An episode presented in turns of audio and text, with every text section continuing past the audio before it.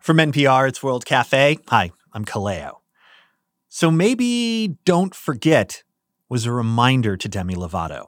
2008's Don't Forget was Lovato's debut album, and it was a guitars up pop punk record, which makes the new album from Lovato a full circle moment. It's easy to forget that before they became one of the biggest pop stars of the 2010s with songs like Sorry Not Sorry and Cool for the Summer, Lovato was making music that had more in common with bands like Hole, Veruca Salt, and Paramore. Lovato's latest album has a title that we can't actually say on the radio. We'll have to edit out one of the two words, but that title fits with the sound. On the album, Lovato eschews the keyboards for guitars and finds their way back to making music that they fell in love with rock and roll. There's a lot of serious topics on tap on the album substance abuse, survivor's guilt, and power imbalances in relationships. But there's also joy, acceptance, and empowerment. We'll talk with Demi about finding their way back to rock music in this candid conversation. It's coming up in a minute, but first, a bit of the song Freak. It's Demi Lovato on World Cafe.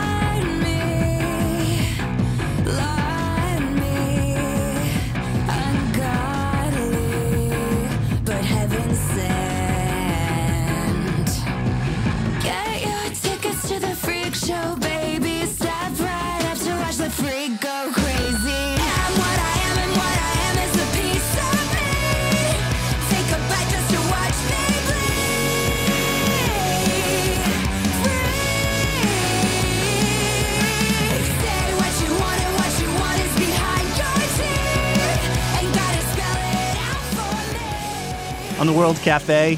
That's Demi Lovato with Yungblud. The song is Freak. It's the track that opens their most recent album. Demi Lovato is my guest today. I'm Kaleo. This is the World Cafe. Demi, so nice to meet. Welcome to the show. Thank you so much. It's so nice to meet you. Yeah. So, because this is public radio, the title of your album will be bleeped, but I want to talk about it. Um, it's called Holy. Why did you want to call it that? I wanted to call it that because I wrote a song on the album called Holy. And um, it's basically, there's a lot of songs on the album that have to do with duality. And Holy was kind of one of those where you're, you have a double meaning with a song. To some people, this might feel like an out of the blue pivot, uh, but you grew up loving screamo and hard rock and, and metal. You know, your first album, Don't Forget, wore its pop punk influences on their sleeve. Tell me, do you feel the way I feel? Cause nothing else is real in the la la land.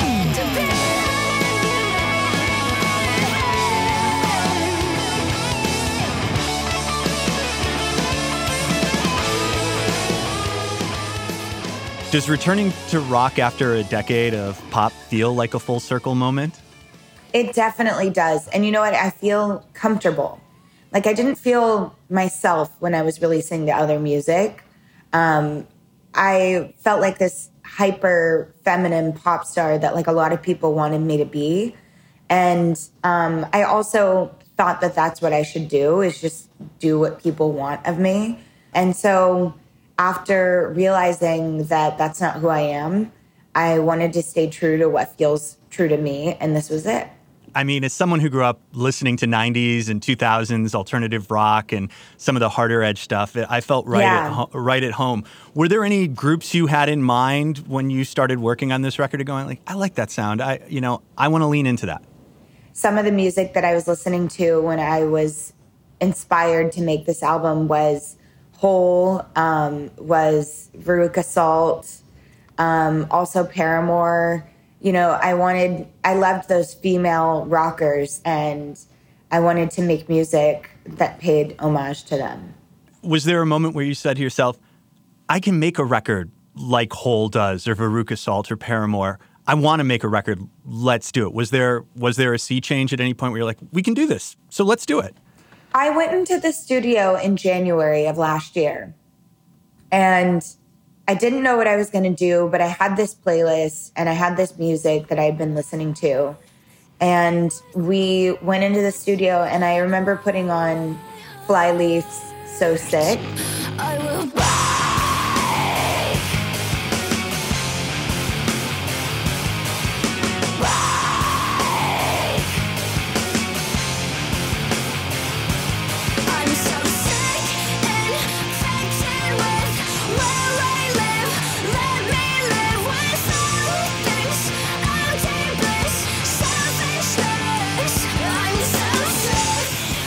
And was like, this is the vibe.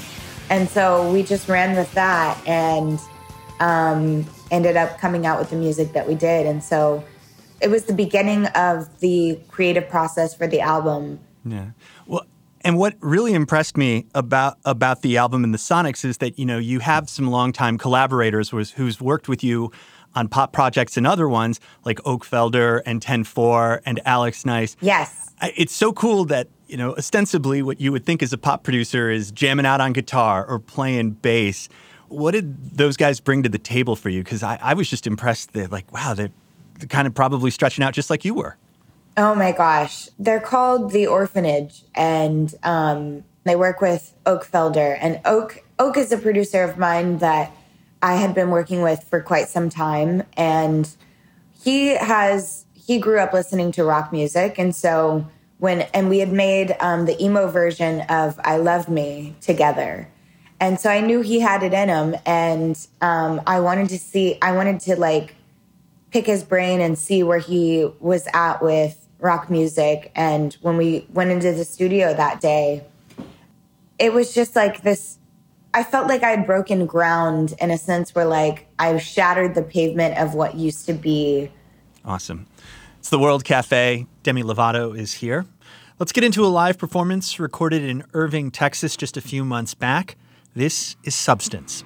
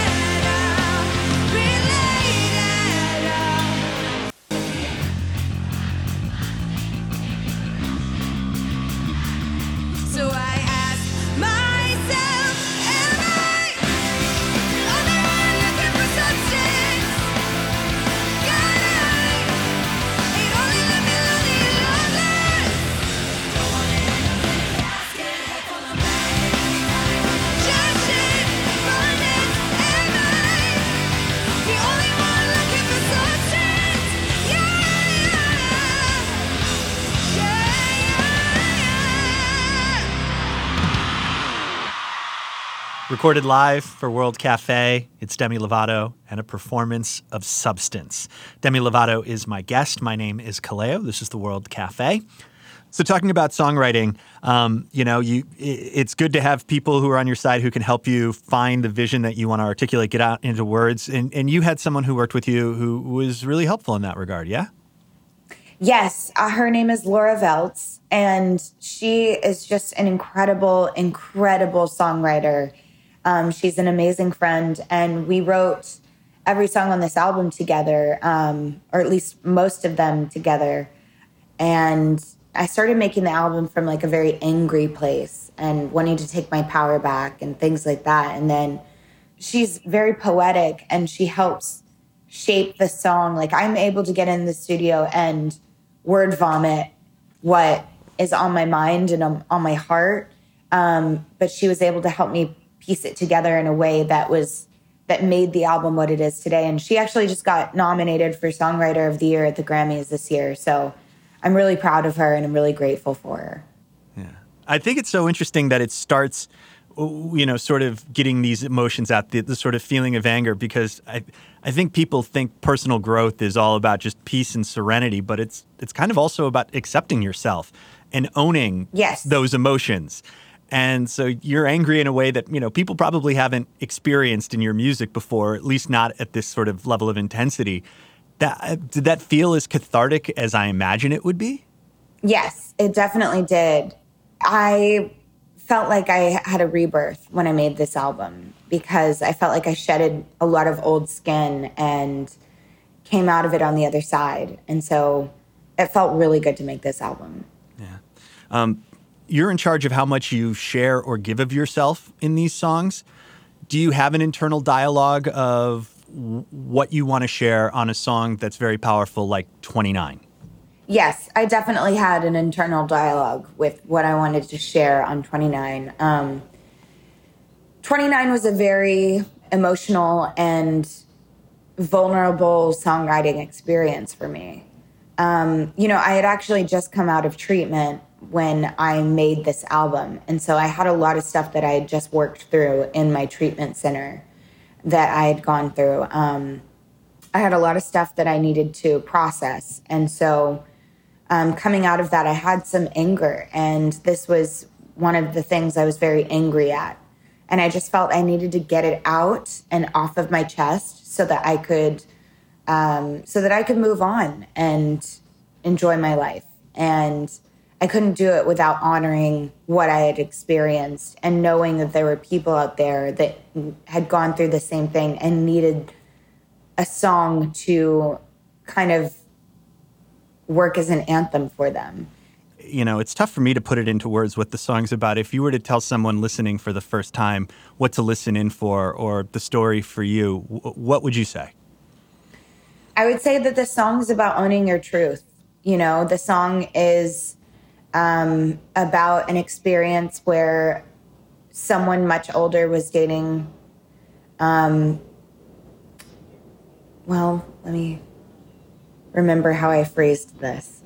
Um, you know, the song is oh, the song is about um, an experience that I had where I was in an inappropriate relationship with someone that was much older than me having so many people relate to that experience was really meaningful to me and impactful. And I felt it brought me closer to my fans.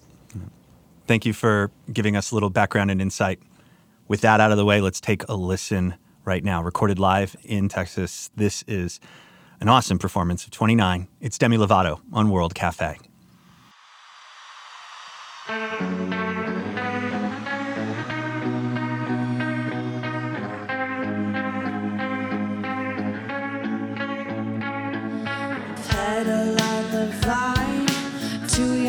Drink wine.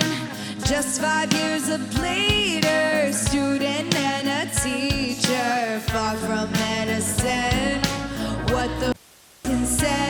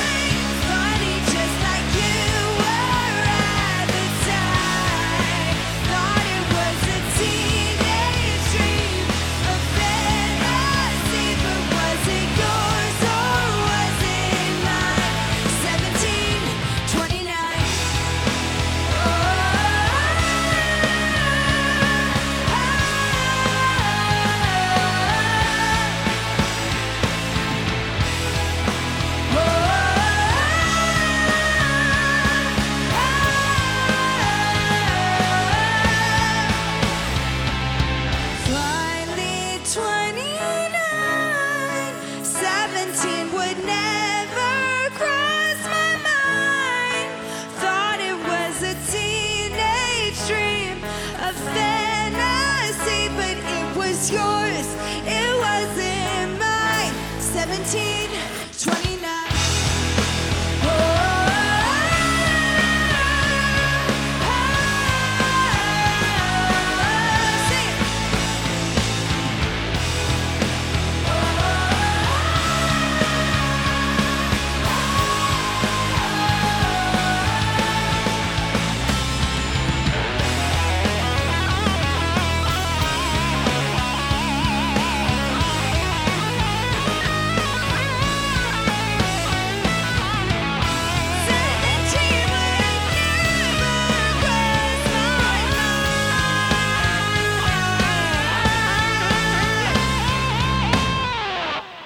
Recorded live. That is a performance of 29 from Demi Lovato. You can find it on her new album, Holy. It's the World Cafe. I am Kaleo. And one of the things about the album that so impressed me is how at ease and comfortable your voice sounded. Like, yes, it was mm. it was like strange to hear distorted guitars surrounded, but it, it felt so natural and you sounded like you really had ownership of that. Can you talk a little bit about like the transition or how you approach uh, being a pop vocalist versus what you were doing on the album with rock music? There wasn't really much shift for me. The shift was um, just feeling my emotions more. I feel like in pop music, like when I was angry, you don't hear that on the record like you do in some of the records on this album. And I felt like, I feel like also in pop music, I hadn't really made a lot of like music honoring my anger because that doesn't really go over well in pop music. My songs that did well were sexy and um, love songs, things like that. And so there wasn't much that I changed. I just felt more uh, emotions. And that's where songs like 29 came out, songs um, like Freak and Eat Me, you know, those songs really honor my experiences. And I feel like I'm being so vulnerable and speaking the truth. And yeah, the, the guitars just bring something out of my voice that feel really good to me. So I'm going to stick to that. Yeah, it's cool to hear that other side of it, even if it's not, you know, because I think about pop music or, or rock, it, I was like, is that a calculated thing? Is that changing the tone of your voice or singing more from the diaphragm? But it's more just feeling what you were feeling. Yeah, it's just emoting, you know? Like rock and roll is not about trying to be something you're not. It's just about feeling what you're feeling. Yeah. Well, the, you know, this is a record you're doing for yourself. And for me, the most interesting art isn't concerned with what the audience thinks. You know, you, you, you got to do this for you. Whatever happens, be damned, right? But Right. for some of your fans, this is this has got to be a leap. I mean, one that you are taking with them, to be sure, um, but it's probably a leap for some of them. Wh- have you been surprised by any reaction from the fans that you know was heartening or made you like, oh, wow, I'm so glad I did this because they're resonating with it too? I think what was really cool for me was performing the live shows, seeing the response on the fans' faces, um, seeing them feel more at home at my shows. Like there was a level of comfort in the audience that I hadn't witnessed from my fans before this tour. It was also really cool to see the demographic in my audience change. You know, there were people of all ages and just different walks of life that um, I hadn't really experienced at my shows before. And it was really, really cool to see my audience expand. I can imagine. Like you probably had some rockheads who had never experienced your music until this record, and there's nothing attached to it. They can just jump on board and and be a part of that discovery, which I think is so rad. And you know, um, I had an amazing guitarist named um, Nita Strauss who played for Alice Cooper and has built this brand, this empire of her own as a guitarist. And she's such a rock star. But she was my guitarist on tour.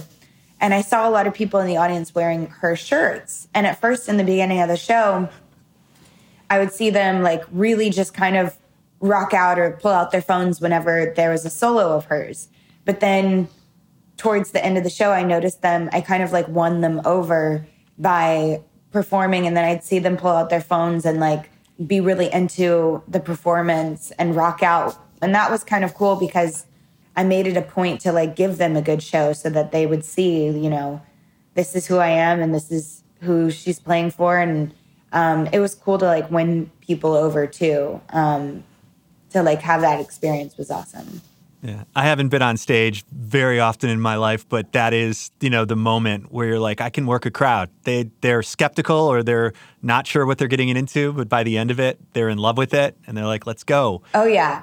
That's one of my favorite things about performing is sometimes I look in the audience and I see the the boyfriend of the girlfriend who wanted to come to the show but is kind of stuck and doesn't know, you know, isn't really into it and then I I perform my hardest, I give the best show that I possibly can and if by the end of the show they're, you know, having a great time and I can see that they're rocking out like that feels to me like I've won something over like I did my job. And so that was that's always a really cool experience too. This is World Cafe. Hey, I'm Kaleo, Demi Lovato, my guest.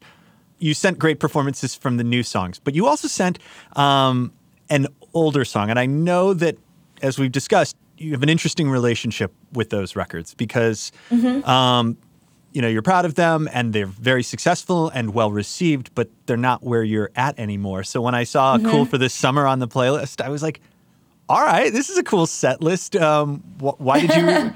why did you keep it in the um, the set for the tour, and why do you want to share it with us today? Well, I wanted to share it because um, it is one of my my biggest songs um, in my catalog, and um, what was cool was when I went on tour with this new music, I'm tweaked some of the older songs to have the rock edge too that um, the newer stuff has. And so, um, "Cool for the Summer" was one of them. I, you know, amplified the guitars and made it more rock, and it was really fun for me. Um, I it also like had a really big year on TikTok. Um, ironically, like out of nowhere, it's just like back in the Spotify 50 uh, on the whatever chart, you know. And it was just it was really awesome to have that resurgence of an older song.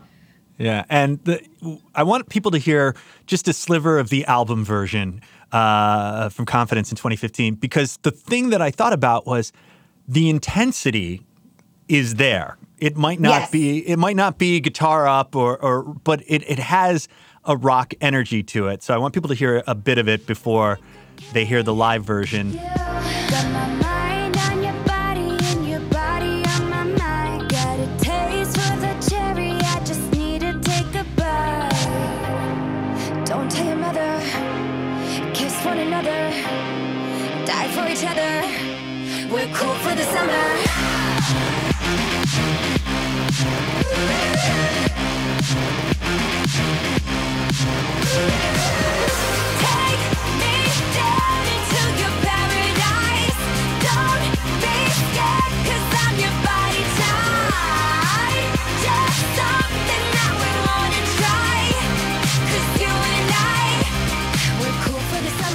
Now you get to hear a live performance, slightly different energy on this. Cool for the summer. It's Demi Lovato on World Cafe.